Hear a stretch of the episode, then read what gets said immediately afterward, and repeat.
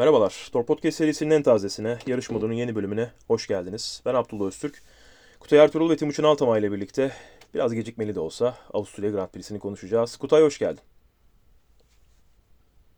Hoş bulduk. Timuçin hoş geldin. Hoş bulduk. Avusturya Grand Prix'si bu sezon koşulan ikinci sprint hafta sonuydu. Yine tabii ki sprint hafta sonu olduğu zaman biraz daha elbette eğlencesi yüksek olmasını bekliyoruz. Avusturya'da aslında fena geçmedi. Sıralama turları, sprint yarışı birazcık e, sıkıcı diyebiliriz. Başladı ve başladı neredeyse başladığı gibi bitti. Ortak sıra mücadeleleri vardı. Ama yarışta bolca aksiyon gördük. Bolca olay gördük. Önce bir e, Toprak'tan bahsedelim birkaç cümle.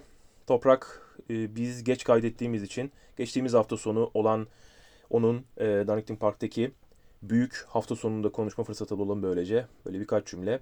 Toprak ilk kez kariyerinde Superbike'da aynı hafta sonunda 3 zafer almayı başardı.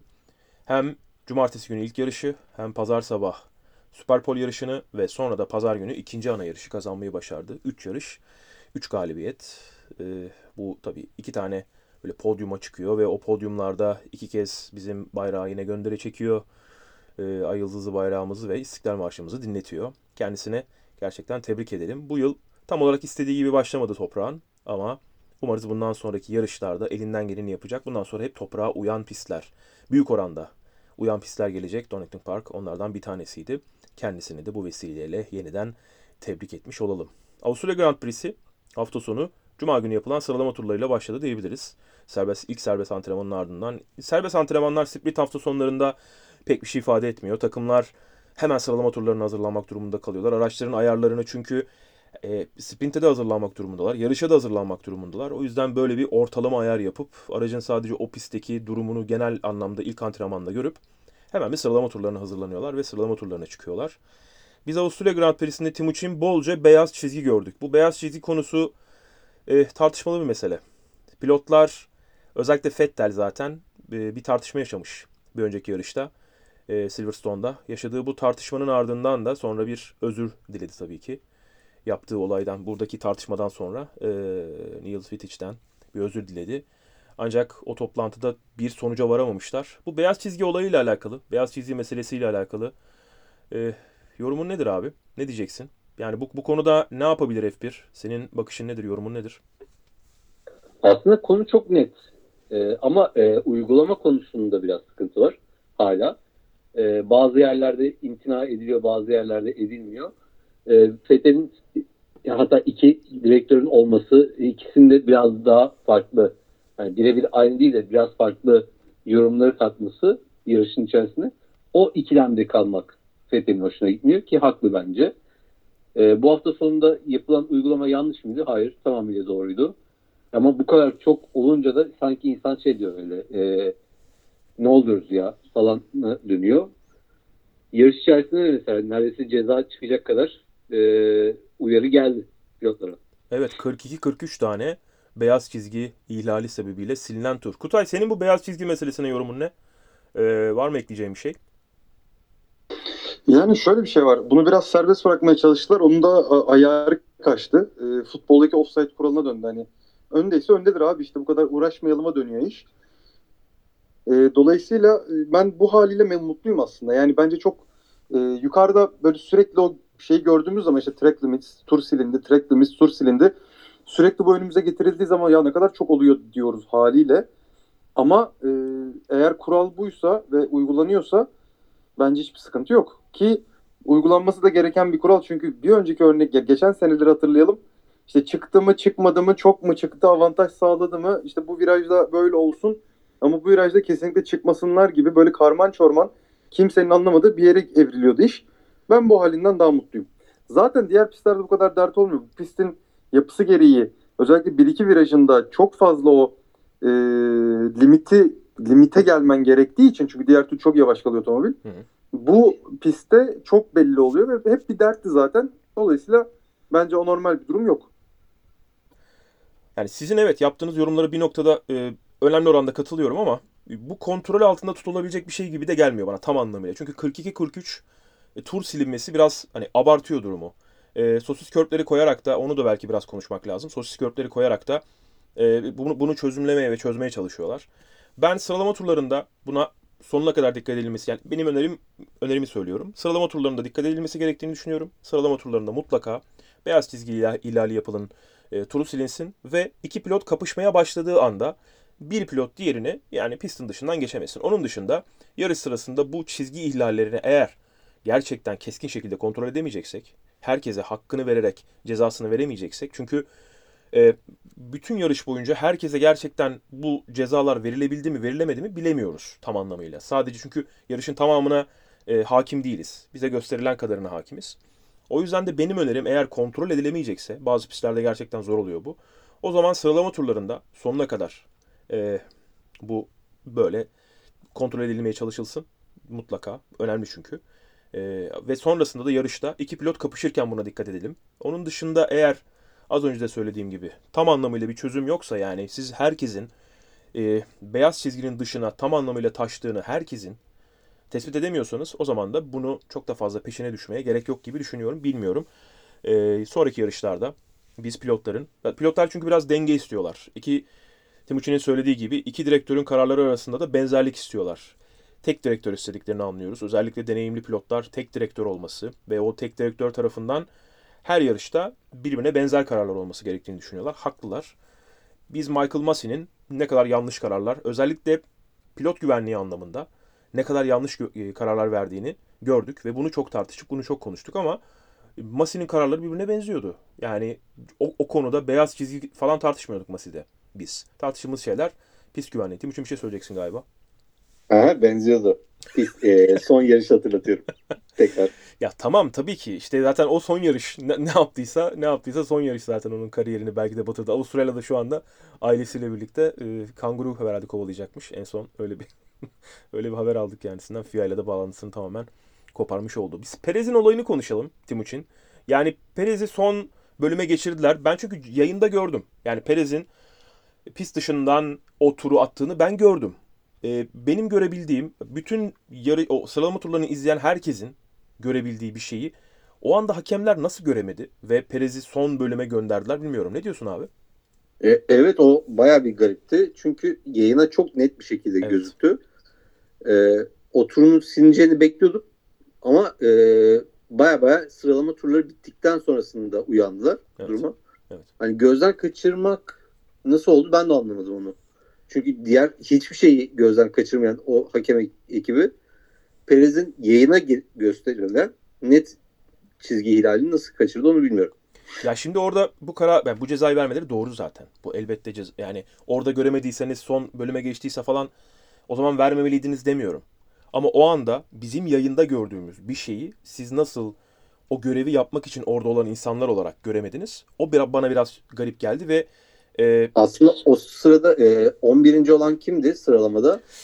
Yani olan ona oldu bence. evet hatırlayamadım. şu Q3'e anda. katılamadı. Evet evet. Ki iki tane Mercedes'in de patladığını da düşünürsek Q3 sıralamada yani onun daha da önde kalkması kalkma ihtimali vardı. Söylüyorum. Açıkçası. Pierre Gasly'ymiş. 11. olan Pierre Gasly'ymiş. Ha tamam o zaman çok üzülmedim. Pierre Gasly'nin. E, sıralama turları e, Verstappen, Leclerc, Sainz birbirlerine çok yakın. E, 0 nokta saniyenin %2'si farkla Max Verstappen pole pozisyonunu aldı. Leclerc ve Sainz'in dereceleri de birbirine çok yakındı. Onlar da aynı neredeyse aynı ondalık dilimin içindeydiler ve yüzdelik dilim olarak da saniyenin %4'ü olarak birbirlerinden ayrıldılar. Russell tabii ki onların arkasındaydı. 0.3 saniyeyle onu Ocon, Magnussen, Mick Schumacher burada aslında Haas'ların e, sezonun ortasında, ortasına geldiğimiz noktada ne kadar hızlı olduklarını, ne kadar bazen hızlı olabildiklerini görüyoruz. E, Mick Schumacher'in performansını da zaten konuşacağız. Sprint yarışı bizim Kutay e, biraz aslında geçtiğimiz seneden bu yana Max Verstappen'in yani özellikle Brezilya'daki Hamilton'ın tabii ki performansı bambaşka bir şeydi. Onu e, motor cezası ile birlikte sonra geriden gelip herkesi geçip efsane bir yarış ortaya koyması falan ama Max Verstappen sprint yarışlarda özellikle düşük yakıt yüküyle birlikte e, düşük ağırlıktaki bir Red Bull'un nasıl bir lastik yönetimi yapabildiğini gösterdi. E, özellikle sprint yarışında Kutay, Max Verstappen arkasındaki pilotlara, Leclerc'e ve Sainz'a bir şans vermedi. Bir sprint yorumu yapacak mısın bize? Verstappen'in e, ne kadar kuvvetli olduğuna dair sprintte. E, Verstappen sprintte kuvvetli. Verstappen bu pistte zaten çok kuvvetli. e, üzerine otomobil de uyunca e, yani gerçekten bu hafta sonu Red Bull her anlamda çok kuvvetliydi. E, Perez'i biraz işin dışına tutarsak. Ya Perez e, bazı hafta sonları Perez'in işi çok böyle yolunda giderken e, şöyle bir yorum yapmış Perez. E, özellikle son iki yarıştır araçta yapılan güncellemeler e, Max'a uyuyor demiş. Yani e, benim yönümde değil de Max yönünde güncellemeler. E, hani takım onu tercih etti gibisinden değil de yapılan güncellemeler aracın üzerinde daha hızlandırmak için, aracı daha hızlandırmak için yapılan güncellemeler Max'a fayda sağladı, Max'a yaradı demiş.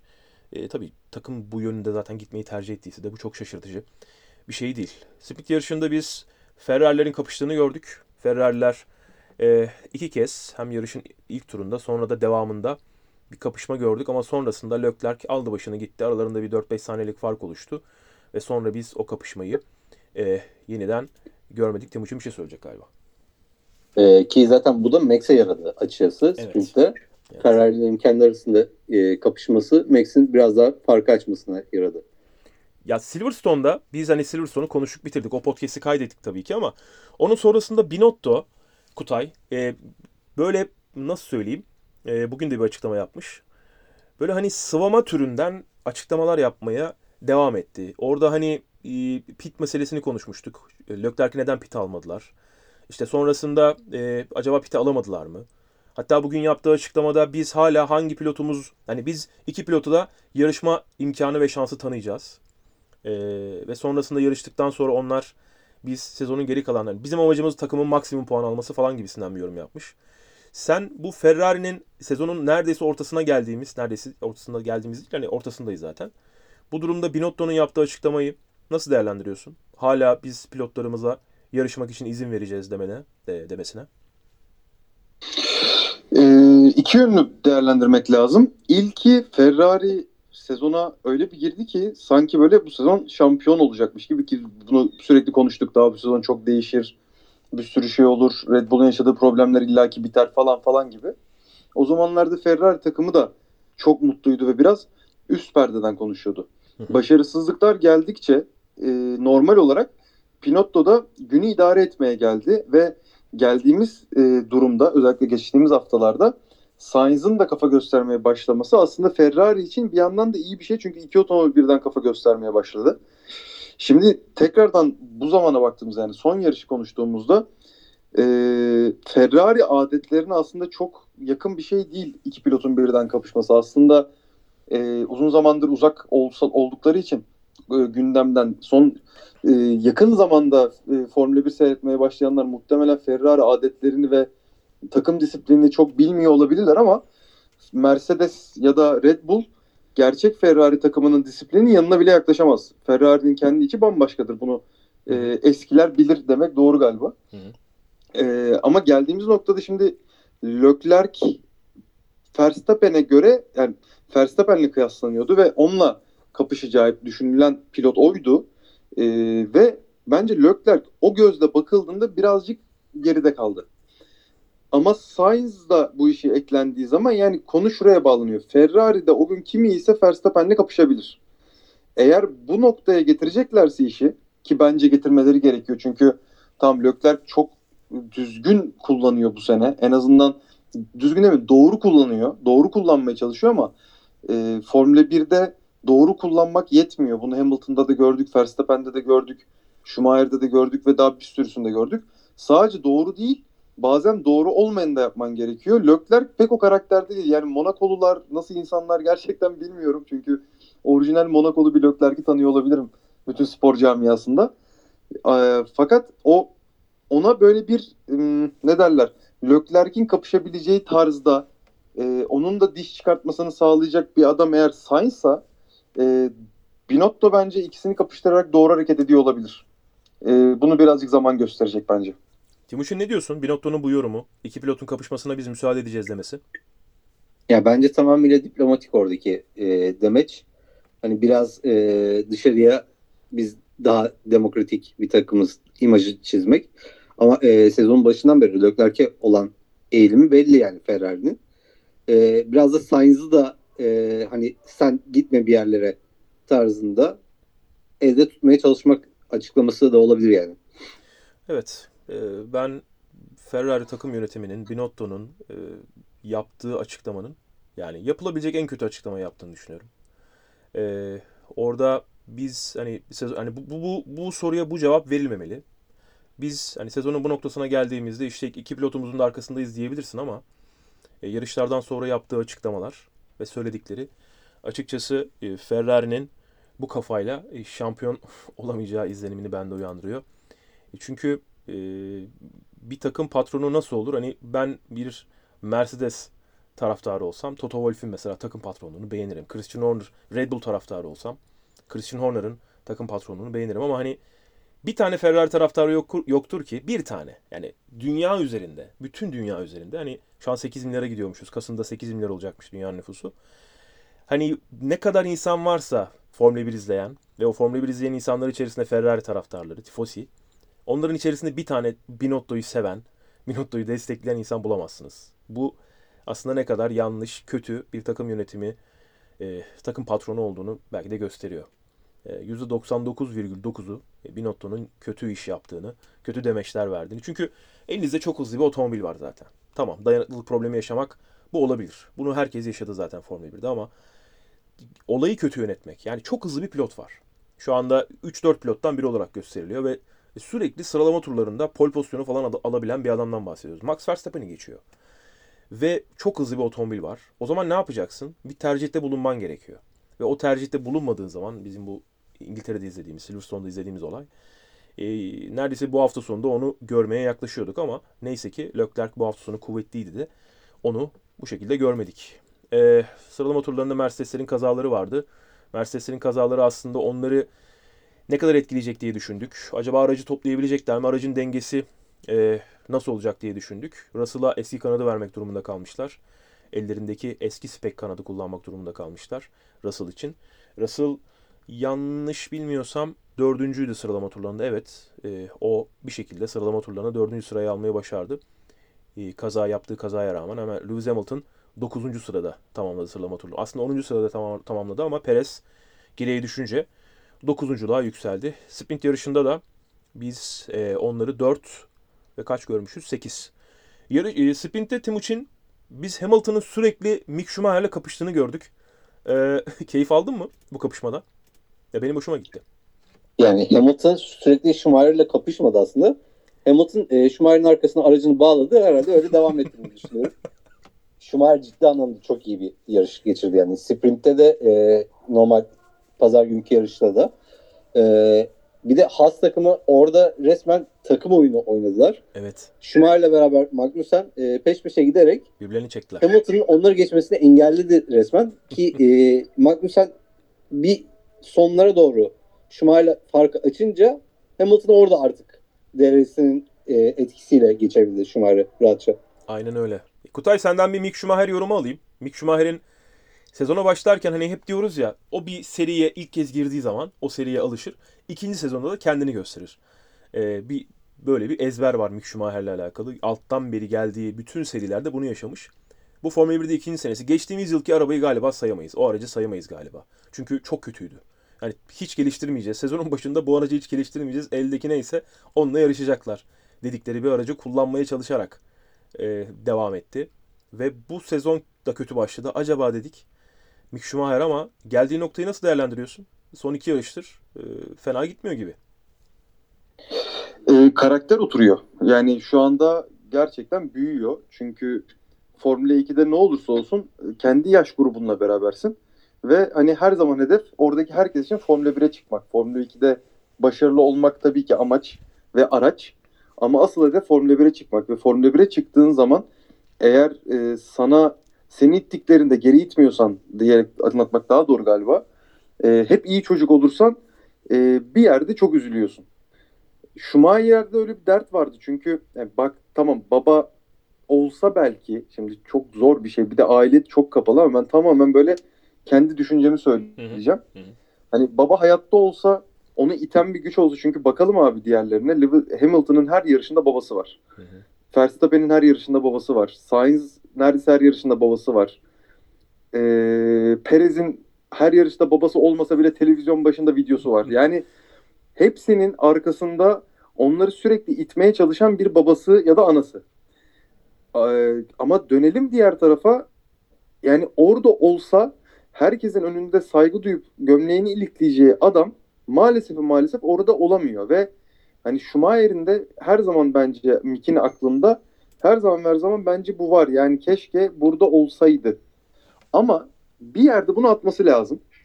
Bu da e, nasıl olacak? Sinirlendiği zaman mücadele edeceği şeylerle, kendi motivasyonunu sağlayarak ve başka şeylerle. Dış farklı dış faktörlerle diyelim. İlk defa o dış faktörleri işte o iki yarış önce yakalamaya başladı. İşte bir Magnussen, işte bir farklı biri, bir yarış içinde çekişme, puan aldı alamadı bir şeyler. İlk defa e, Formula 1'de asıl amaç olan yerde bir şeyler için yarışıyor ve bir şeyler için itiliyor. Ve itene artık itildiği zaman da itmeye de başladı. E, bir yeteneği var. Açıkçası limitini ben görmüyorum. Belki siz daha iyi değerlendirirsiniz. Yani dünya şampiyonluğuna yarışabilir mi bir gün? İnan bir şey diyemem. Evet ya da hayır diyemem.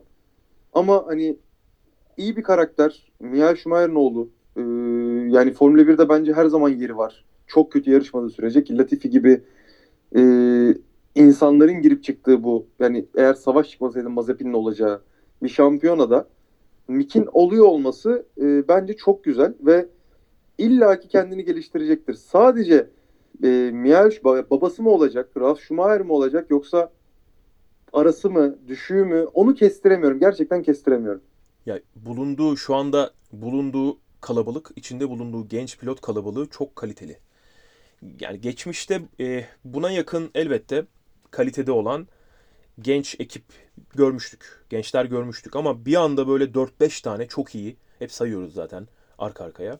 İşte Verstappen'i, Leclerc'i, Norris'i, Russell'ı ya bu dörtlü mesela muhteşem dörtlü. E, her büyük takımın elinde çok süper bir yetenek var. Gençlik, genç pilot anlamında. E, bunları geçmesi tabii ki zor. Ve onların seviyesinde bir yetenek olmadığını da biliyoruz aslında. Bu da aşikar. Ancak e, Mick Schumacher senin de söylediğin gibi eğer çok kötü bir performans göstermezse ben de onun kariyerinin e, Formula 1'de uzun vadeli olabileceğini düşünüyorum. Çünkü Kevin Magnussen kötü bir pilot değil. Yani dikkati dağılmıştı sahastaki son yıllarında özellikle son iki yılında ve abuk subuk kazalar yapıyordu. Sürekli böyle hani pilotlar onunla alakalı e, işte dokundurmalar yapıyorlardı. Ama aslında Kevin Magnussen McLaren kariyeri biraz kötü geçtiği için McLaren'le başlamıştı F1'e. O kariyer biraz kötü geçtiği için sonra işte Haas takımına geldi falan. Ve o, o kariyer e, biraz da onun e, Formula 1'den ayrılmasına sebep olmuştu. Ancak çok deneyimli bir pilotun yanında şu anda Mick Schumacher ve onun kadar hızlı gidebileceğini bize gösterdi. Ve demek ki bunun üstüne koyabiliyorsa bu kadar kısa zamanda şurada 2-3 yarış önce Mick Schumacher acaba olmayacak mı derken 2-3 yarış sonra bir anda aa işte takım arkadaşı kadar hızlı hatta onu bile geçebiliyor noktasına geldik. E demek ki bir şeyler daha var. Biraz daha yukarı çıkabilecek. Ben de onu hissediyorum. Ee, babasına çok büyük bir sevgi ve saygı duyduğum için tabii ki Mick Schumacher'in de ve iyi bir karakter. Ama Martin Brundle'ın söylediği bir şey var. E, F1'in resmi yorumcusunun. Hani biraz diş göstermesi gerekiyor. Tamam çok iyi çocuk. Herkes hepimiz seviyoruz ve karakterini biliyoruz anladık. Çok iyi çocuk gerçekten ama diş göstermezsen F1'de olmaz. Yani bu bütün karakterler için geçerli. Herkes için geçerli. Diş göstermediğin anda geride kalırsın ve bir şekilde insanlar seni geçerler, ezerler. Tak önce takım arkadaşın geçebilir, ezebilir. Sonra diğer rakiplerin ezebilir. En kötüsü de aslında takım arkadaşına sürekli e, ağır bir şekilde yenilmektir, ezilmektir. E, Kutay ben senden bir de bir Alpin yorumu alayım ya. Yani bu Alpin düzeltecek mi? Çünkü e, bugünlerde çıkan bir haber var. Fernando Alonso'nun ya 2023'e odak, odaklansın Alpin bence. Hani bu yıl olmayacak zaten. Ve biz bu yıla çok da fazla kaynak ayırmayalım. 2023 aracını geliştirmeye başlayalım gibi bir yorumu var. Ee, sürekli Alonso'nun başına gelen olaylar, sürekli Alonso'nun yaşadıkları, Otmar Zafner'in becerememesi belki de takımın başına geldiğinden beri bazı şeyleri. Nasıl bir yorum yapacaksın Alpine? Alpine bir yorumlayalım seninle. Sonra devam edelim. E, tatsız ve tatsız olmaya devam ediyor. Böyle arada heyecanlandırıyor, acaba dedirtiyor. Özellikle yani daha çok Alonso dedirtiyor bunu ama e, işin sonuna baktığımız zaman e, yani bir şeyler için yarışılan yarışlar oluyor ama her zaman olmuyor ve tatsız yani genel olarak açıkçası. Ben çok tat alamıyorum Renault'dan ya da Alpine'den hatta derneği. Özellikle Ocon önde olduğu zaman, e, Alonso yerine Ocon önde olduğu zaman senin tabii ki daha çok tadın kaçıyor anladığım kadarıyla. ee, evet yani çünkü oradan bir şey çıkmayacağını biliyorum ya da bir şey yani ekstrasını ortaya koymayacağını bildiğim zaman Evet. iyi diyorsun yani ne diyeceksin ki yani bir şey diyemiyorsun. Hı Ee, halbuki böyle bir ekstrasını görmek istiyorum. Yani sonuçta otomobil iyi olmayabilir. Ee, burada sıkıntı yok ama ekstrasını koyarsın, iyi performans sergilersin ve bir çıt üste taşırsan zaten otomobil zaten bir pilotun yapabileceği bu kadar Formula 1'de. Daha fazlasını yapamaz. Yani bunu hep konuşuyoruz. Evet. Otomobil iyi değilse bir yere kadar her şey. Ama onu görüyorsun yani dışarıdan çıplak gözle izlediğinde pilotun otomobili e, iyileştirdiğini görebiliyorsun. Renault'da Alonso dışında o konuda zaten bu hiç olmuyor da Alonso'nun belirli yarışları dışında bu hiç yok ve otomobil de kendi kendine gelişmiyor. Yani dolayısıyla burada boşa harcanan bir para, boşa harcanan bir emek durumu var. Ne diyelim her zaman olduğu gibi inşallah toparlarlar bir yer. Önce sana aynı soruyu sorayım Kutay, sonra Timuçin'e. E, Alonso'nun eline şampiyon olabilecek bir otomobil verilse, sence Max'la, Leclerc'le e, işte o kendinden 15 yaş daha genç pilotlarla kapışabilecek yetenekte ve hızda mı hala sence? Çok net. Çok çok net. Tamam peki çok Yani çok, o, o konuda ben hiç şeyim yok. Hiç hiç şüphem yok. Çok keskin bir cevap verdin. Bence Eyvallah. çok net kapışır. Eyvallah. Timuçin ne diyorsun? Ee, bence değil. Haydi. Ne kadarlık bir ne kadarlık bir farktan bahsediyoruz sence? Ee, Buyur abi. Sıralamada çok rahat kapışır hala onlarla. Hı hı. gençlerle pol, e, pol pozisyonu için. Ama yarış temposunda e, Alonso'nun yarış temposunda düştüğü zamanları çok görüyoruz. Hı. Yani aracın performansı varken de düşüyor. Hı hı. Ama bu da çok normal bir şey yani. O yaştaki 42 yaşındaydı değil mi Alonso? Yanlış 40, hatırlamıyorum. 41 oldu evet 41 oldu. 41 yaşındaki bir adamın e, o gençlerle aynı tempoyu bir buçuk saat boyunca tutturması çok kolay bir şey değil. Evet. Ben de Yani o, e, çok normal geliyor yani. Ben Söyleyeyim. ben de hızının çok yüksek olduğunu düşünüyorum. Ee, bir yandan Timuçin'e hak vermekle birlikte ben de hızının çok yüksek olduğunu düşünüyorum. Yani hala çok hızlı. O e, söylediği şey var ya işte hani gençlerin önü sor- sürekli şey soruyorlar ona. Gençlerin önünü kapattığını düşünüyor musun? Böyle bir 3 haftada bir bu soru geliyor ona. Yani hani gençler beni geçerse diyor. e, o zaman diyor onların önünü kapattığımı düşünürüm diyor. Hani şunu demek istiyor. Ocon benden daha hızlı değil. Evet Ocon ondan daha hızlı değil ve Ocon e, süperstar pilotlardan biri olmasa bile özellikle Mercedes takımının çok ciddi yatırım yaptığı yıllarca. Sonrasında işte Fransız olması ve Alpine takımıyla olan bağlantısı işte uzun kontratı çok büyük bir umut var o konudan yana. E, sıradan bir pilot olarak bakılmıyor. Ben ne kadar her ne kadar e, ona çok da fazla öyle o kadar yüksek potansiyeli olmadığını düşünsem de o konudan hızlı hızlıyım ben diyor. O konu benden hızlı değil diyor. O, o açıdan Alonso'ya hak veriyorum ama e, Timuçin'in de dediği gibi hani eşit otomobiller olsa Verstappen'i yarış mesafesinde veya Leclerc yarış mesafesinde geride bırakabilir mi? Kafamda soru işareti. Benim de var. İnşallah önümüzdeki yıl Alpine bir böyle arada yarışlar kazanabilecek araçlar verirler de e, çok ummuyorum bunu. Çünkü e, çok geridiler. Çok geride oldukları için ummuyorum. Umarım olur da yarış kazandığını en azından. Fernando Alonso'nun o zirvedeki basamakta olduğunu ben açıkçası görmek istiyorum. E, Timu, Mercedesler evet e, bu sezonu başlarken çok kötüydüler. Adım adım aradaki farkı kapattılar. Özellikle Honda motoru ve Ferrari motorunun çok iyi olmasından kaynaklanan onların bir avantajı var Red Bull'un ve Ferrari'nin. Ama onun dışında da araç tasarımı avantajı onlarda var. Yavaş yavaş o avantaj farkını kapattı Mercedes ve biz onların yarış temposu anlamında oldukça yukarıya geldiklerini gördük. Bu yarışta da 3-4'ü aldılar. 3. sırada Lewis Hamilton. Tamam Carlos Sainz'in e, motor arızası. Onu da sana soracağım bu arada. Bu hakem müda- müdahalesi, ara- aracın yanması falan. Önce bir Mercedes yorumla bize. Nasıl bakıyorsun, nasıl görüyorsun Mercedes'i sezonun bu döneminde? Bütün okudukların, izlediğin yarış. Ee, bize bir Mercedes yorumla abi. Sonra devam edelim. E, gittikçe tempo artıyor. Hala öndekilerle yine mesafe var. Ama yarış temposunda olsun. Hatta e, aslında sıralamalarda da Mercedes e, ilk iki çizgi, ilk ikinci çizgiyi hedefliyordu. Evet. E, pilotların da e, hata yapmasının sebebi buydu. Çok ince ayarda artık arkadan ikisi de arkadan kaymayla e, sıralamalarda sıralama dışı kaldılar. E, yarışta da aynı şekilde e, aracın temposu çok iyi ama hala Ferrari'den ve e, Red Bull'dan bir çıt gerideler. Hı hı. Onlar öndekilerde bir şey olduğu zaman e, dayanıklı sorunu da yaşamadıkları için yarışlarda direkt podyumu hedefleyebiliyorlar üçüncülük sırasında. Yine bu yarışta da yine aynı şekilde aynı senaryoyu gördük. E peki Toto Wolff'ün bugün yapmış olduğu bir açıklama var. Pardon, dün yapmış olduğu bir açıklama var. Diyor ki bu sezonun bu kadar keyifsiz olmasının sebebi Red Bull ve Ferrari'nin çok önde olması diyor. Yeni araç e, kuralları sebebiyle diyor. Red Bull ve Ferrari çok önde. O yüzden bu sezon diyor keyifsiz diyor. Yani geçmiş e, 6 sezona bakarsak da tam tersini de söylüyorlardı. E, Yani tam olarak hangi Tamam. takım taraftarıysan e, haliyle kendi aracını önde görmek istersin. Hı hı. E, Toto Wolff de e, Mercedes takım patronu olduğu için kendisini önde görmek istiyor. Onun için keyifsiz geçiyor.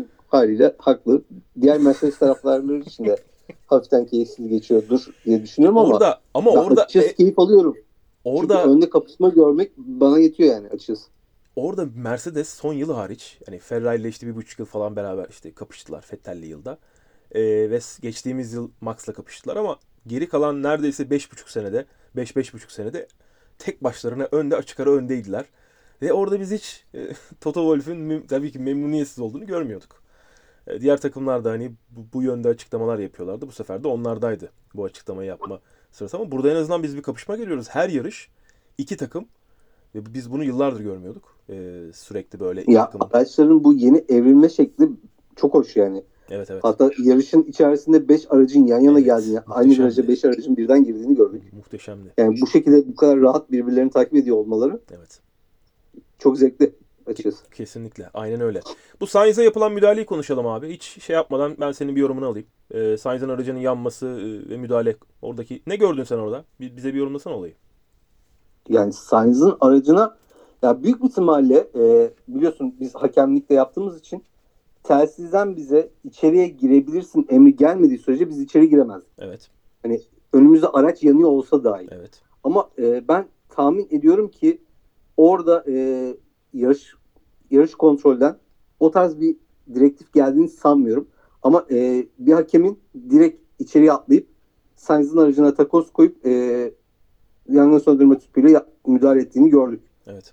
E, aslında iyi de yaptı bir Kesinlikle. yandan bakınca. Çünkü Kesinlikle. o veki kaçış alanı pistten bayağı uzakta bir noktadaydı. Hı hı. E, ve Sainz'ın aracı da e, geriye doğru kayma eğilimdeydi. Sainz'ın oradan kendini rahat bir şekilde, hızlı bir şekilde kurtarabilmesi için o müdahaleye de gerek vardı açıkçası. Aynen öyle. Ee, ve yarışın içerisinde biz Leclerc'in 3 kez Max Verstappen'i geride bıraktığını gördük. Önce yarışın başında hiç olmayacak, aslında olacağını düşünmedi. Dördüncü virajda e, geç bir frenlemeyle birlikte öne geçti.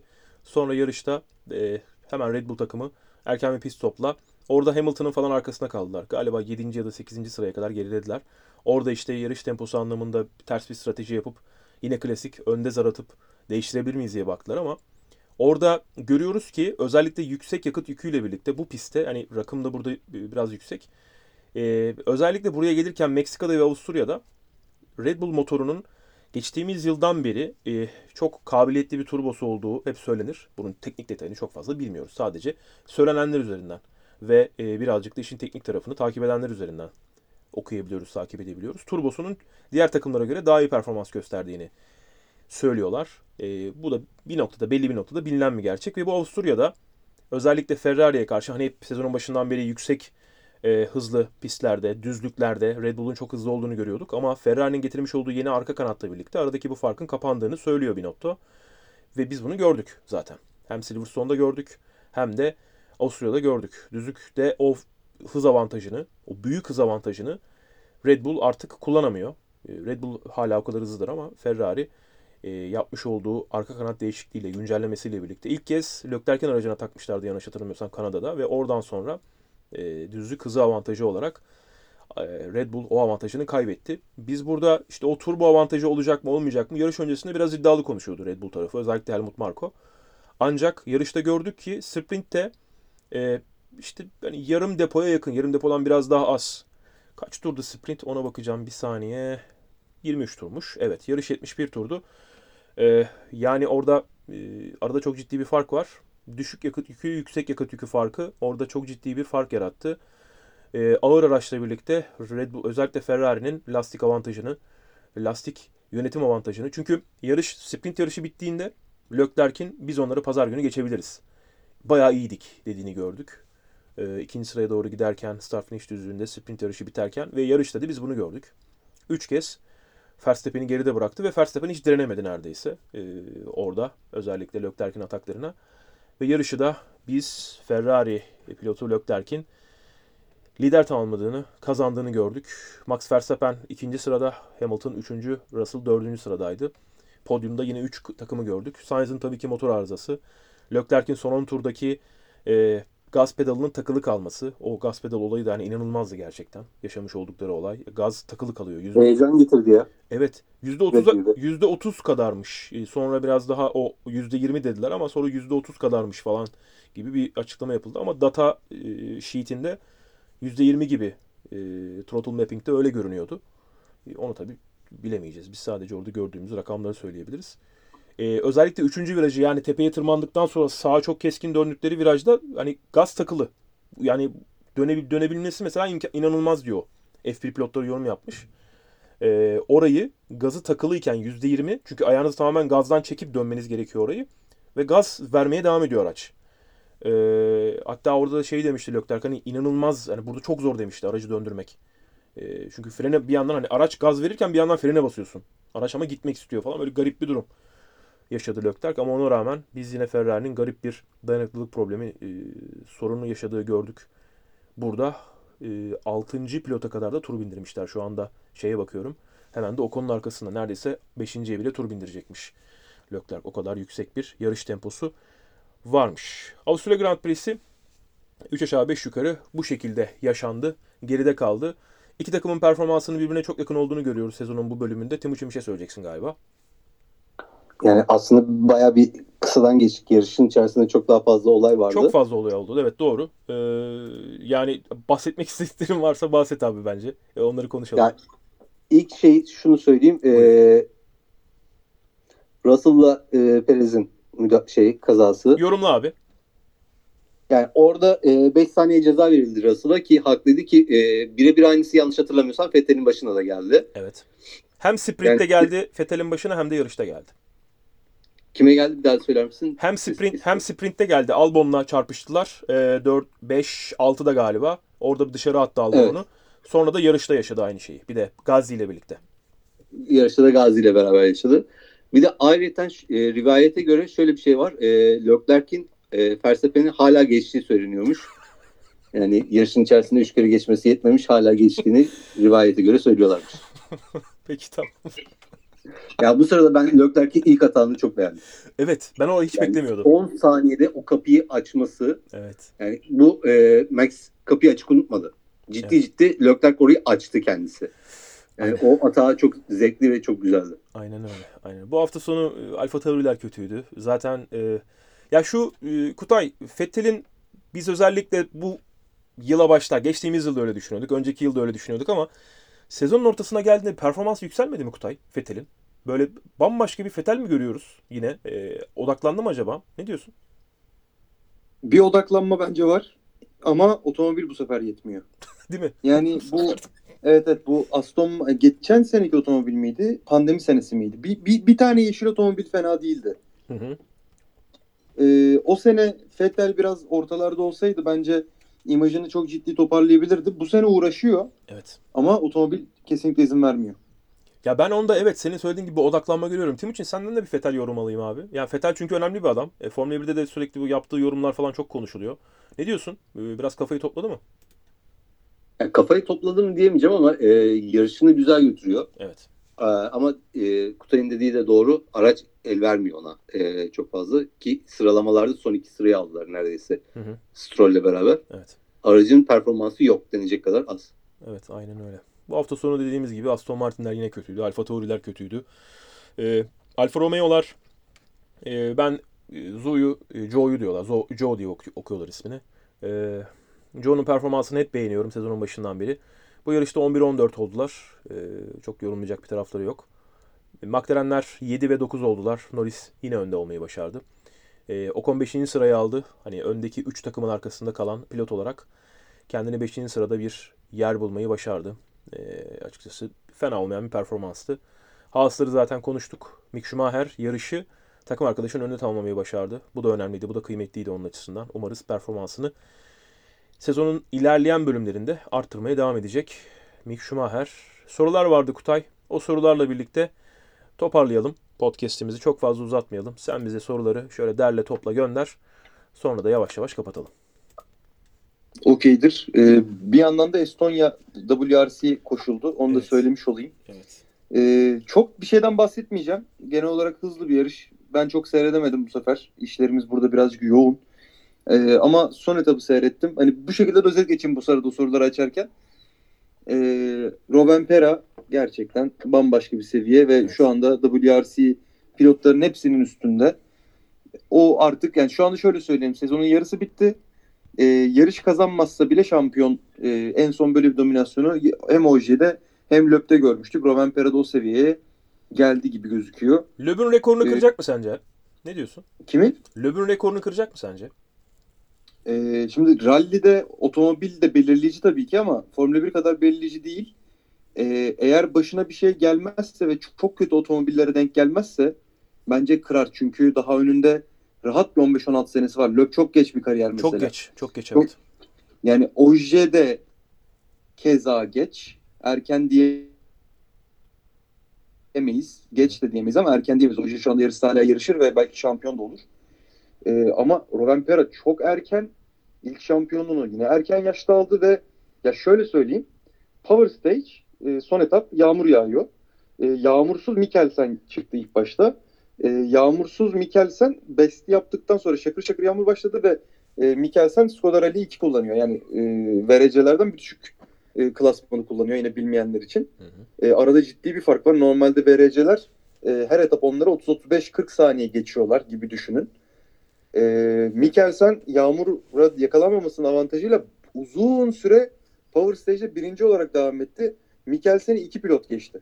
Biri sondan bir önce çıkan Evans e, yaktı, hatırlamıyorum ama 3.2 saniye mi öyle bir şey geçti. E, geri kalan bütün VRC'ler Mikkelsen'in gerisinde. E, bir de Rovanpera geçti 22 saniye. Yani hiç yani hiç gazlamasına gerek yok bu arada. Yani zaten yarışı kazanmış. Evet. 22 saniye. Evet. Hani en babası 3 saniye geçiyor gibi düşün. Yani inanılmaz bir şey ya. Yani hatta yabancılar e, forumlarda falan konuşmaya başladılar. Yani bu çocuğu kim durduracak şimdi? Hep biri gelsin biri gelsin vardı. Geldi bu sefer de tekrardan aynı dert oldu. Löp Loje gibi. Ya F1'de bu çocuğu kim durduracak? F1'de ve e, VRC'de aynı şeyi mi görüyoruz sence Kutay? Şimdi e, Kalle'nin babası yani öyle bir öyle bir kariyeri yoktu zaten. E, ve hani Yok canım yok ya. Ha, hızlı hızlı bir adam da o kadar. evet yani uzaktan yakından böyle e, acaba VRC şampiyon olur mu falan diyebileceğimiz hiçbir birisi değildi. E, Belki bir sezon, belki bir sezon. O da belki yani. Hı hı. Orada işte Verstappen'in de babası hiç öyle bir adam değildi. Hani şampiyon olur mu değil, yarış kazanır mıyı bile hiçbir zaman düşünemedik onun için. Ama burada iki tane onların yani babaların yetiştirdiği iki tane acayip çocuk geldi ve şu anda böyle inanılmaz bir iş yapıyorlar.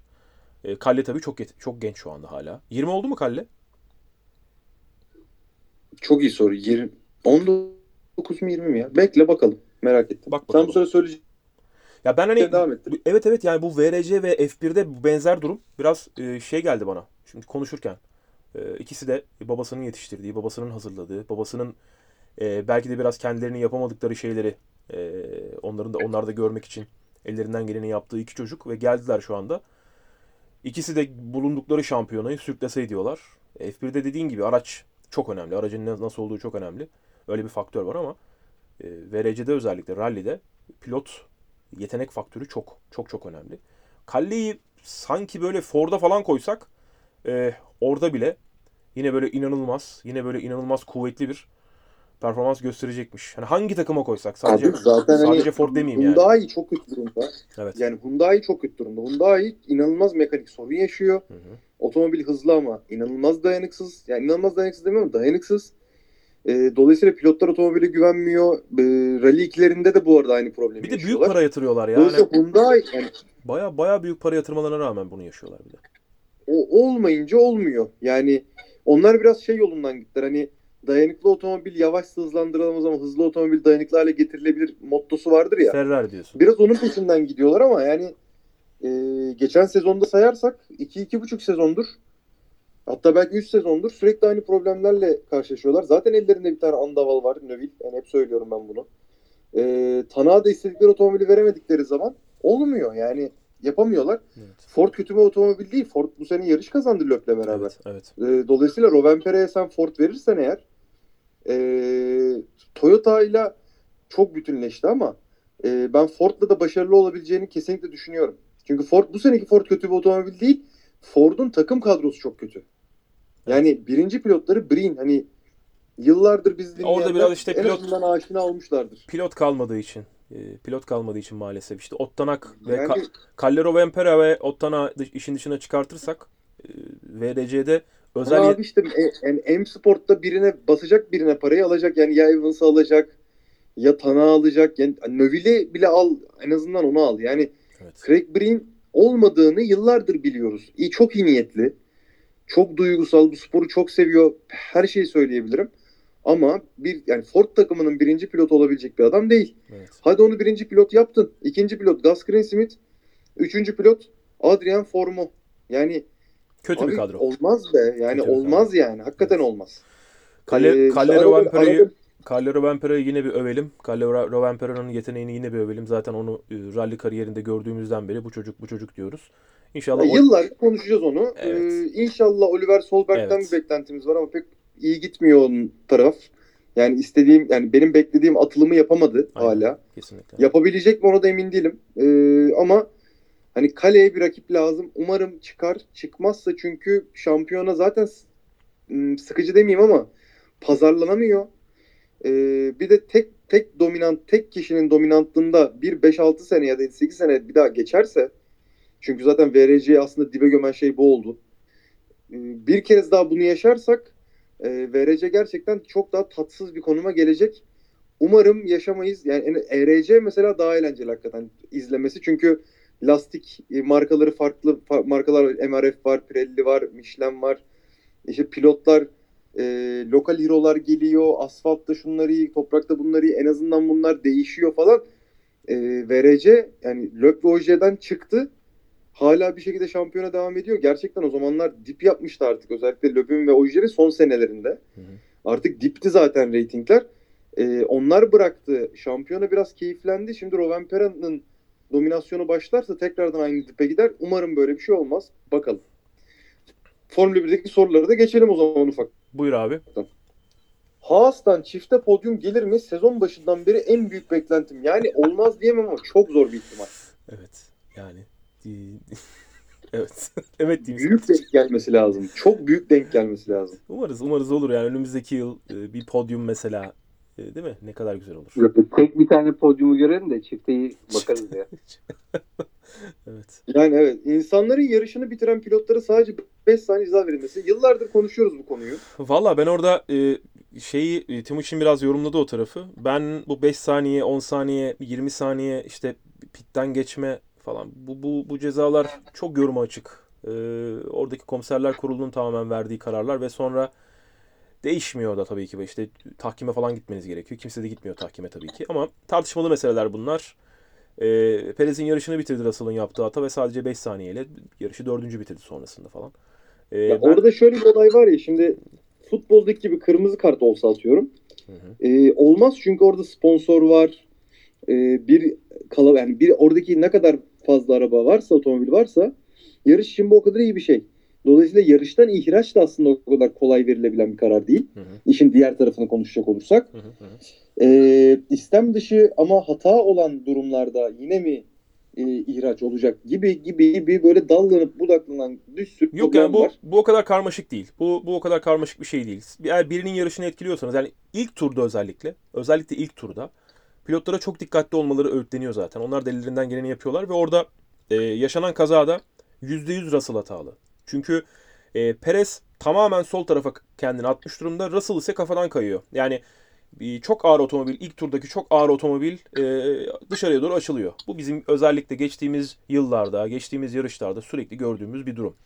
E, ve Russell orada dedi ki işte hani üstüme kapandı dedi. Benim yapabileceğim bir şey yoktu. Tamam orada pilot aracın içerisindeyken her şeyi söyleyebilir. Onda bir problem yok ama komiserler kurulu burada doğru karar vermeli.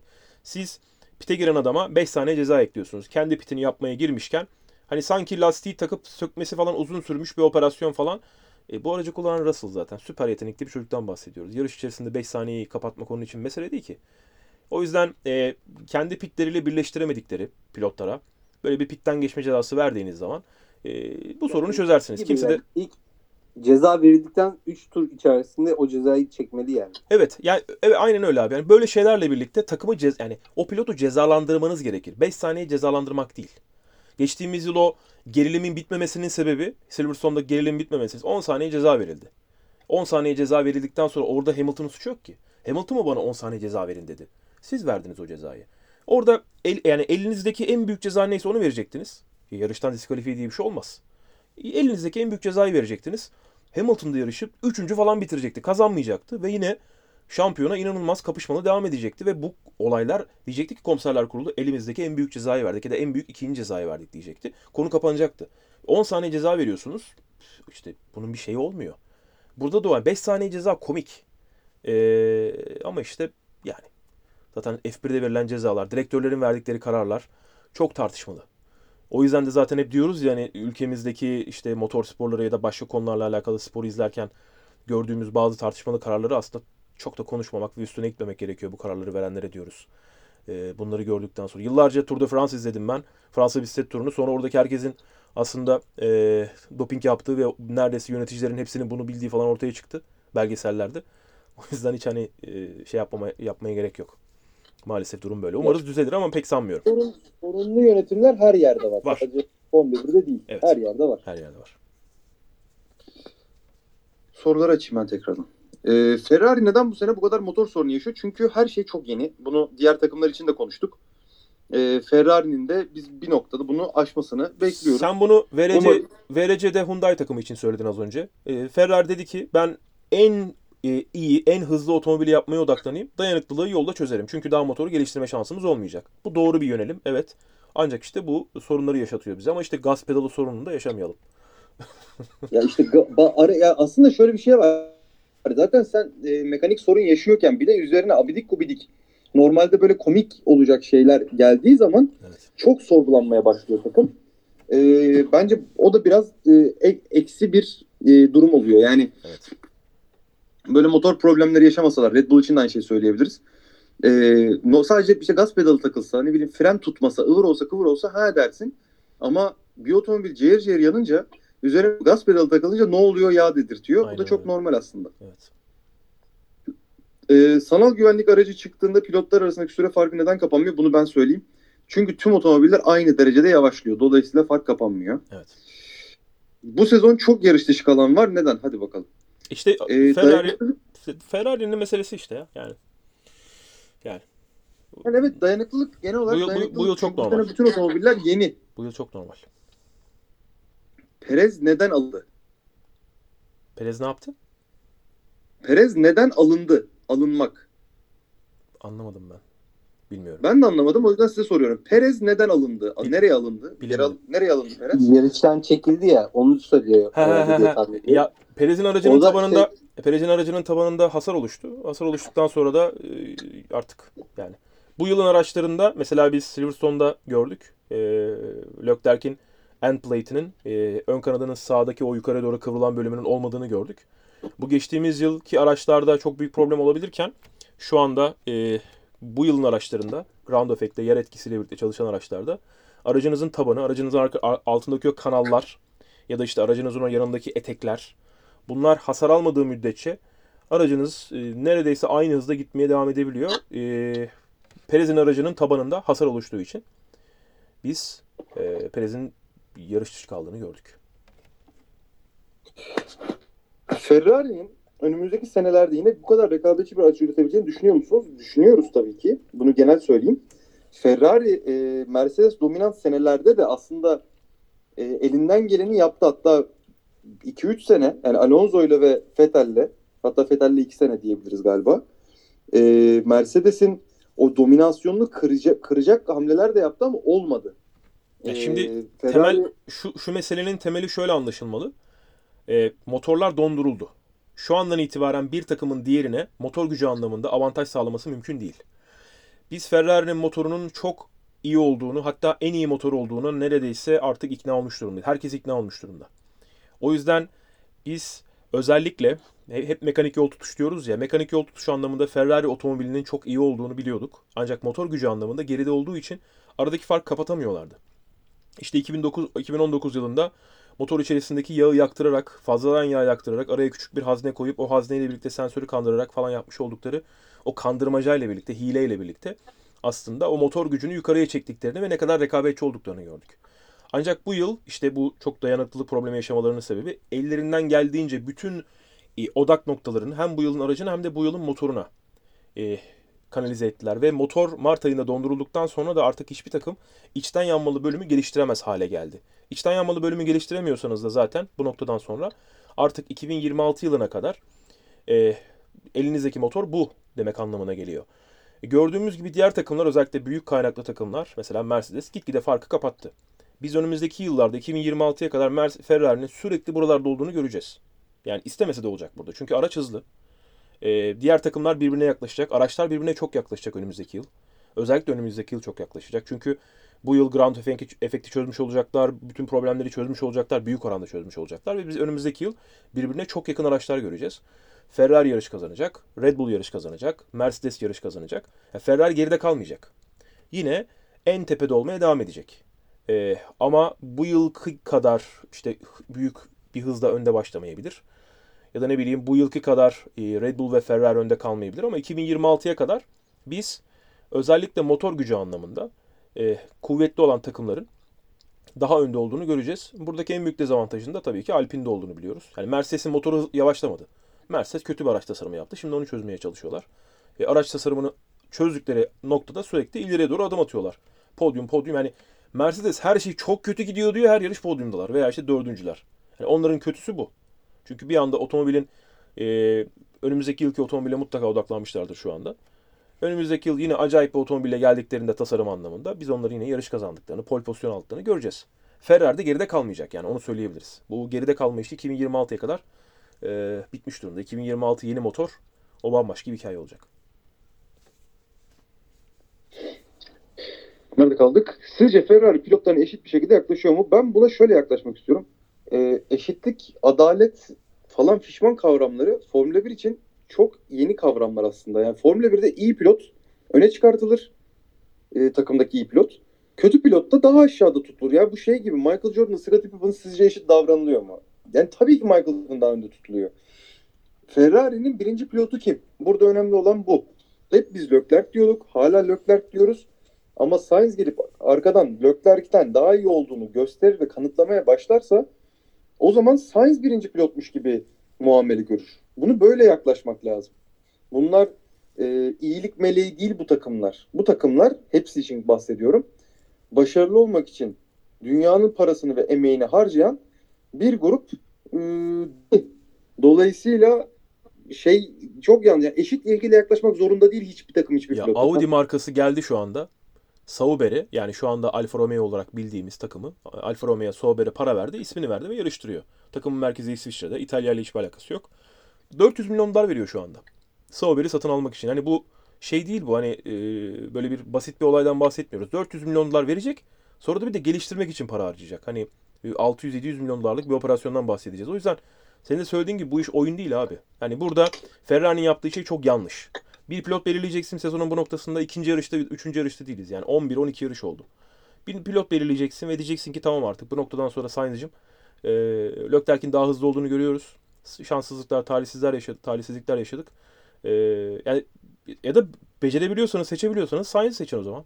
Hani şu anda bir tane Ferrari taraftarı görmüyorum ki ya da aklı başında bir tane büyük yorumcu görmüyorum ki ya Leclerc tamam işte hani destekleyelim yoksa Verstappen aldı başına gidiyor. Herkes Verstappen'in şampiyon olacağına ikna olmuş durumda zaten de. Ee, ama bunun sebebi Ferrari'nin bir türlü karar veremeyişi ve kötü stratejisi zaten Kutaycığım. Teşekkürler bu değerli yorumlar için. Öyle bir bitirdim ki böyle devam edesim geldi. Bunlar da yangın söndürme kiti yok mu? Ee, yok. Yok. Eskiden varmış bu arada. Niki Lauda'nın e, bugün geçen bir şeyde gördüm. Nerede gördüm bilmiyorum. Niki Lauda Formula 1 otomobilini tanıtıyor. Galiba kazadan sonra. Orada mesela bir tane but var. Yangın söndürme butonu ama bunun modern Formula 1 otomobillerinde yok. Ee, buradan da şuna bağlayacağım. Çünkü muhtemelen benzer düşünceyle gelen sorular. Çok kolay yandı dış kaplama dayanıklı değil mi denmiş. Ee, o ısıya ve o aleve hiçbir şey dayanmaz. Ee, aynı zamanda şöyle bir şey var. Mesela rally otomobillerinde de şey vardır. Yangın söndürme kiti vardır ama çıkan yangın çok başındaysa söndürebilir tabii de. Eğer otomobili sardıysa ona yani tuşa bastıktan sonra amacı pilotların otomobilden çıkmasını sağlamaktır. Otomobili söndürmek değildir. Ya orada şimdi e, yandı dedikleri şey bir defa e, moda motor ızgarası var ya. E, o içerideki o içerideki yanan işte o e, yağ diyelim, yakıt diyelim falan o o yanıyor ve o ızgaralardan dışarıya taşıyor. Aracın e, yakından gördüğümüz fotoğraflarında da bu karbonun üzerindeki yani siyah karbonun üzerindeki kırmızı Ferrari kaplamaları ve brandinglerin yandığını görüyoruz. Onların yan- e, yanmış olduğunu görüyoruz. Onlar da e, normal zaten. Hani bir sticker'dan Tabii tabii bahsediyoruz. normal. Onlar Tabii. çok hani burada aslında karbon hani yanamaz. Zaten bu ola yani yanamaz. Teknik olarak mümkün değil. Ee, o yanmıyor zaten. Biz karbonun yandığını görmüyoruz. Orada gördüğümüz şey o ızgaralardan dışarıya taşan alev ve aracın üstündeki kaplamanın yanması. Ee, bu da normal. Yani içten yanmalı bir otomobilse bu e, böyle bir olay yaşanabilir. Zaten orada küçük bir patlama görüyoruz. Önce bir e, sonrasında zaten bu alevleri gördük. Red Bull temposu sprinte göre neden bu kadar düşüktü? İyi bayramlar demiş. Öncelikle geçmiş bayramınız kutlu olsun herkesin. Herkesin. Ee, neden bu kadar düşüktü? Aslında podcast'ın başında anlattık. Ee, şey hafif otomobil. Hafif otomobille beraber Verstappen'in e, daha iyi bir şekilde e, tempolanması ve bu sayede sprintte daha başarılı olması. Buna var mı ekleyeceğimiz bir şey? Yani genel manada yok işte hep diyor e, özellikle az önce söyledik ya Turbo'nun daha büyük bir avantaj sağlayacağını düşünüyordu özellikle Red Bull tarafı ancak e, Leclerc bu denklemi bozdu diyebiliriz. Aslında biz Ferrari'nin tempo anlamında Kanada'da özellikle Sainz'la birlikte Verstappen'le kapışabildiğini gördük. Yani Leclerc'e bile gerek yok. Ferrari'nin aracı çok hızlı aslında gerçekten. Totalde çok hızlı bir araçtan bahsediyoruz. E, yarış stratejisi anlamında eğer Ferrari yarışlarda e, aktif olabilirse yani zara önceden atan, bekleyen değil de zara önceden at- atan olursa e, Red Bull'un zar atmasını beklerse eğer Ferrari kaybediyor. Bunu geçtiğimiz yıllarda Red, e, Mercedes'in de dezavantajını yaşadığı biz bunu Timuçin'le defalarca konuştuk. E, za- zarı Red Bull atıyordu ve orada Mercedes'in kafası karışıyordu. E, çünkü hem bu challenge'ı yıllardır yaşamamış ve strateji anlamında Red Bull'un çok kuvvetli olduğunu biliyoruz. Geçtiğimiz yıllarda da, Vettel yıllarında da böyleydi. Sonrasında da böyle olmaya devam ettiler. E, burada biz Avusturya'da e, Leclerc'in zar attığını gördük. Veya işte e, kuvvetli oldukları yarışlarda Avusturya'da bunu daha fazla gördük. Yarışta özellikle. Kuvvetli oldukları yarışlarda da hep Ferrari'nin proaktif davrandığını görüyoruz. Ama diğer taraftan Red Bull'un zar atmasına müsaade ederseniz bir de Red Bull hafta sonu kuvvetliyse işte o zaman e, biz aradaki farkın tam tersi anlamında Red Bull lehine olduğunu görüyoruz. Burada e, Red Bull'un kuvvetli, e, Ferrari'nin daha kuvvetli olduğunu gördük.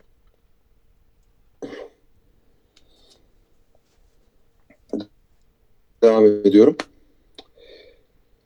Nereden devam edelim? Şöyle devam edelim. Hamilton kaza sonrası bütün hafta boyunca özür dilemesi ve onardıkları için teşekkür etmesi. Hamilton seviyor böyle şovları. Kaza da olabilir. Yani çok uzatmayacağım ben oraya açıkçası. Sprint'te Verstappen'e yaklaşamayan Leclerc bugün nasıl bu kadar hızlı olabildi anlattık. Anlattık, anlattık. Sizce Leclerc bu galibiyetiyle şampiyonaya tutunabilir mi? Tutunabilir. Hala şampiyona sürprizlere açık.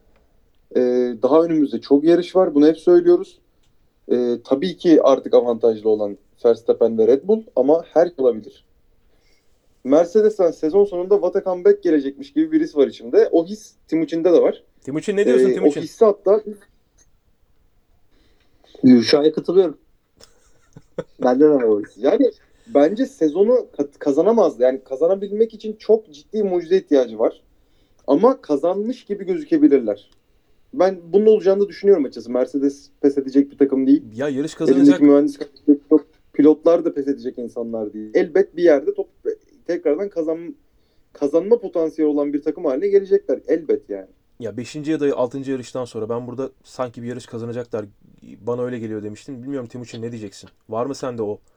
Ee, özellikle yaz arasından sonra Mercedes'ten bir galibiyet. Şöyle sezonun sonuna doğru falan. Yani bir galibiyet çıkacak büyük ihtimalle ama e, o galibiyet böyle pist üzerinde ezerek mi olur yoksa öndekiler yine patlar bize bir şans mı doğar? Ki ikinci ol, ikincisinin olma ihtimali biraz daha yüksekmiş gibi gözüküyor. Yani bir şeyler olacak ama e, çok da ümitli değilim açıkçası sezonun geri kalanında. E sen galiba anladığım kadarıyla bu noktaya kadar biraz daha hızlı farkı kapatacağınızı düşünüyordun değil mi? Bana biraz öyle geliyor. Tabii. Evet. Sezon ortasına kadar daha hızlı bir şekilde fark kapatırız. Yani Evet. şu anki pozisyon fena değil aracın ama bu pozisyona e, bizim nasıl söyleyeyim Avrupa'ya geldiğimiz gibi bu hale gelmesi lazımdı aracın ki o zamanlar biraz daha ümitli konuşabilirim. Evet. Ben de ben de biraz daha kuvvetli olmasını bekliyordum Mercedes'in sezonun bu bölümünde ama e, bakalım sezonun ikinci bölümüne bakacağız. Evet Kutaycığım. Yarış gerçekten harikaydı fakat Perez yolda kalmasaydı sizce ne olurdu denmiş. Valla ben çok bir yorum yapamayacağım burada. Bir de çok şey yani o olmasaydı bu olmasaydı sorularına ben çok giremiyorum. Ya Bazen çok seviyorum ama buna giremeyeceğim yani. Mercedes'lerin arkasında Mercedes'lerin arkasında e, önünde olacaktı. Yani bu olacaktı. Ee, Mick yine şu, puan aldı denmiş. Bir de Alev gönderilmiş. Evet o, o puan aldıkça biz de seviyoruz ve e, şöyle bir şey gerçekten var. Mick Schumacher, Ferrari, Mercedes, Red Bull bu üçlüden en azından ya da bu üçlü gibi olabilecek gelecekte farklı bir takımda yarıştığı zaman çok ciddi bir fan kitlesi var hazır. Bu hem iyi bir şey hem kötü bir şey. Bakalım nasıl olacak. Ben orada tarafı çok merak ediyorum. Bu kadar gedikli bir pistte yanan arabaya bu kadar gedikli bir pistte yanan arabaya bu kadar hiç müdahale edilebilmesi. Ee, yine podcast'ın başında konuştuk. Ee, ama ben o tarafı biraz da ben kendim dışarıdan söyleyeyim. Benim kendi gözlemim bu. Türkiye dahil pek çok ülkede hakemlik bir meslek değil ya da gözetmenlik bir meslek değil. Bir yerden sonra belki olabiliyor ama çok çok çok meşakkatli. Onu belki bir ara ayrı bir podcast yapar. Ee, Apo ile Timo anlatır. Ee, şöyle düşünmek lazım orada. Yani bir hafta sonu için birçok genç hatta belki yaşlı insan toplanıyor. Onlara bir eğitim veriliyor. O eğitimden sonra da her şeyin mükemmel işlenmesi bekleniyor. Ee, bu çok gerçekçi beklentili. Bu dünyanın her tarafında hemen hemen böyle bildiğim kadarıyla. Dolayısıyla orada mesela işte şey hep söylüyoruz ya Gurajan, Gurajan olması lazım. Tabii. Ee, hani bir tane adam geliyor yangın söndürme tüpüyle aslında daha önce gelen adamdan çok daha iyi müdahale ediyor ve sonra Grosjean onu tebrikte şey teşekkür ediyor falan pişman. Evet. O adamın bireysel kararı ama bizim şu anda düşünemeyeceğimiz belki hiçbir zaman bilemeyeceğimiz bir şey olur ve o adama zarar gelir. Bu sefer bütün Suudi Arabistan mıydı orası? Neydi? Abu Dhabi miydi? Neyse Bahreyn. her neresiyse oradaki bütün e, Otomobil Sporları Federasyonu'nda yer yerinden oynar falan. Yani çok bireylere de kalabilen bir iş. Ee, O olaydan sonra zaten e, fireman görevi direkt gerçek itfaiye erlerine verildi. ha mesela ya, Artık çünkü çok mesela tehlikeli bir şey yok. Hakemlerden fireman çıkmıyor. Heh, yani bence isabetli de bir karar. Hani biz de malum orman yangınlarına sivil sokmuyoruz. Herkes ilk başta şey diyor. Ne demek diyor sivil sokmuyorsunuz? Şey, geçen Datça'da oldu ya. Sivil nasıl gidemiyor? Biz niye yardım ediyoruz? Abi diyorum neyle yardım edeceksin? İşte ben de gideyim bir şey yapayım. Ne yapacaksın diyorum. Bir şey yapayım ya. Bir şey ne? Bir şey ne? Onu bana söyle. Al işte dört tane belediye işçisi alevlerin arasında kaldı. İlk müdahalelerini Büşra yaptı. Yani hiç alakaları olmayan. Niye orada olduklarını açıkçası hala bilmiyorum. O yüzden o konuda bir şey söylemeyeyim. Ama alevlerin arasında belediye aracıyla camlar açık. Alev böyle camlardan Yangına- içeri girmiş. Yangına müdahale e, bambaşka bir konu. İşte mesela bahsettiğin orman yangını tabii bambaşka bir şey ama işte motor, Tabii ki tabii şey söylüyorum sadece. motor sporlarında Yani motor sporlarında Bilal- söndürme meselesi mesela daha komplike. Yani çok komplike bir iş. E, kolay bir şey değil. doğru, doğru, doğru. Doğru, kesinlikle doğru. Ben sadece şunu söylüyorum. Bireysel bir durum var orada. Ee, ne, ne olursa olsun şimdi tabii itfaiye geçmesi ayrı bir şey ama yani bireysel bir durum var. Hakemlikte ee, çok zeki bir hakem çok doğru bir karar verip bir anda günü de kurtarabilir. Aynı zeki hakem yanlış bir karar verip e, yarışın yarışa leke sürülmesine sebep olabilir. Dolayısıyla olabilir ya. Yani olabiliyor. Öyle söyleyelim. Bir de Bence- insani böyle. bir de, bir de insani bir durum var abi. Şimdi Grosjean'ın olayında o adam yaklaşamadı ya ateşe. Yani o oradaki ateşin nasıl olduğunu bilmiyoruz. Ne kadar kuvvetli olduğunu bilmiyoruz. Ee, tabii ki orada o görevdeysen o söndürmeyi yapacaksın denebilir ve bu haklı bir yorum olur tabii ki. Ancak diğer tarafta da biraz daha cesur davranmak e, gerektiğini de orada pistin karşısından koşan adam gösterdi. Biraz daha cesur davrandı ve o bir Grosjean'ın oradan çıkabilmesine olanak sağlayan bir Yanlış hamle yaptı. hatırlamıyorsam pistin karşısından gelen zaten itfaiye eriydi. Doğru. O ilk ilk şey müdahale yapmaya çalışan da e, normal Evet. görevli hakem. Evet. E, yanan yakıtın yüksek oktanlı bir yakıt olduğunu da düşünürsek Evet. orada çıkan ısıyı ben e, hayal bile tahmin edemiyorum yani. Kesinlikle.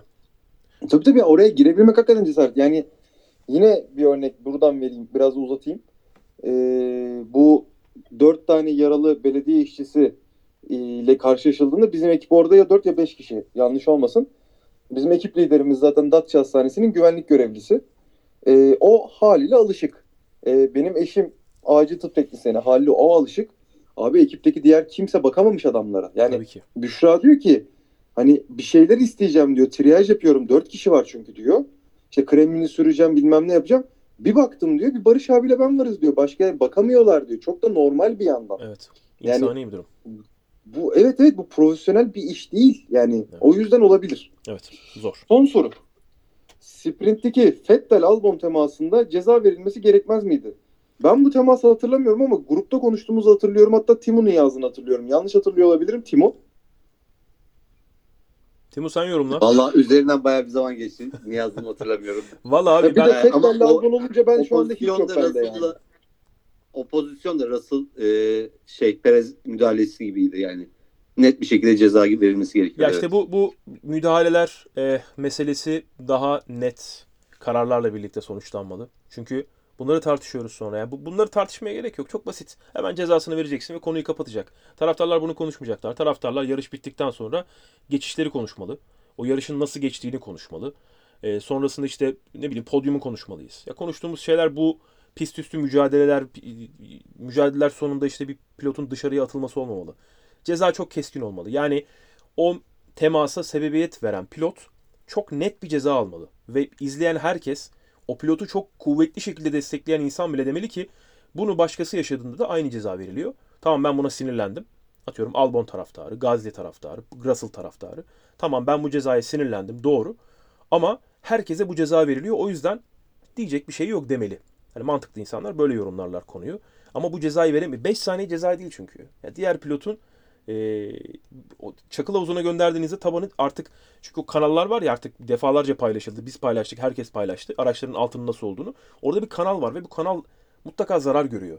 O kanal zarar gördükten sonra da aracın performansı çöp oluyor o andan itibaren. Yani pistin dışına o araçlar çıkmamalı.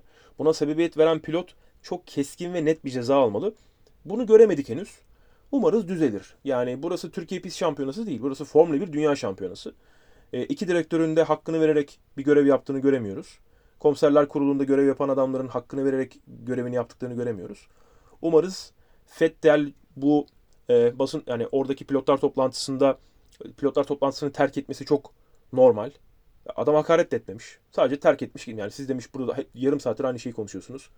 E, hadi bak işine demiş. Çıkmış gitmiş. Adam hakaret etmemiş ve hakaret bir kelime kullanmamış. Sadece izin verilmeden çıktığı için para cezası aldı.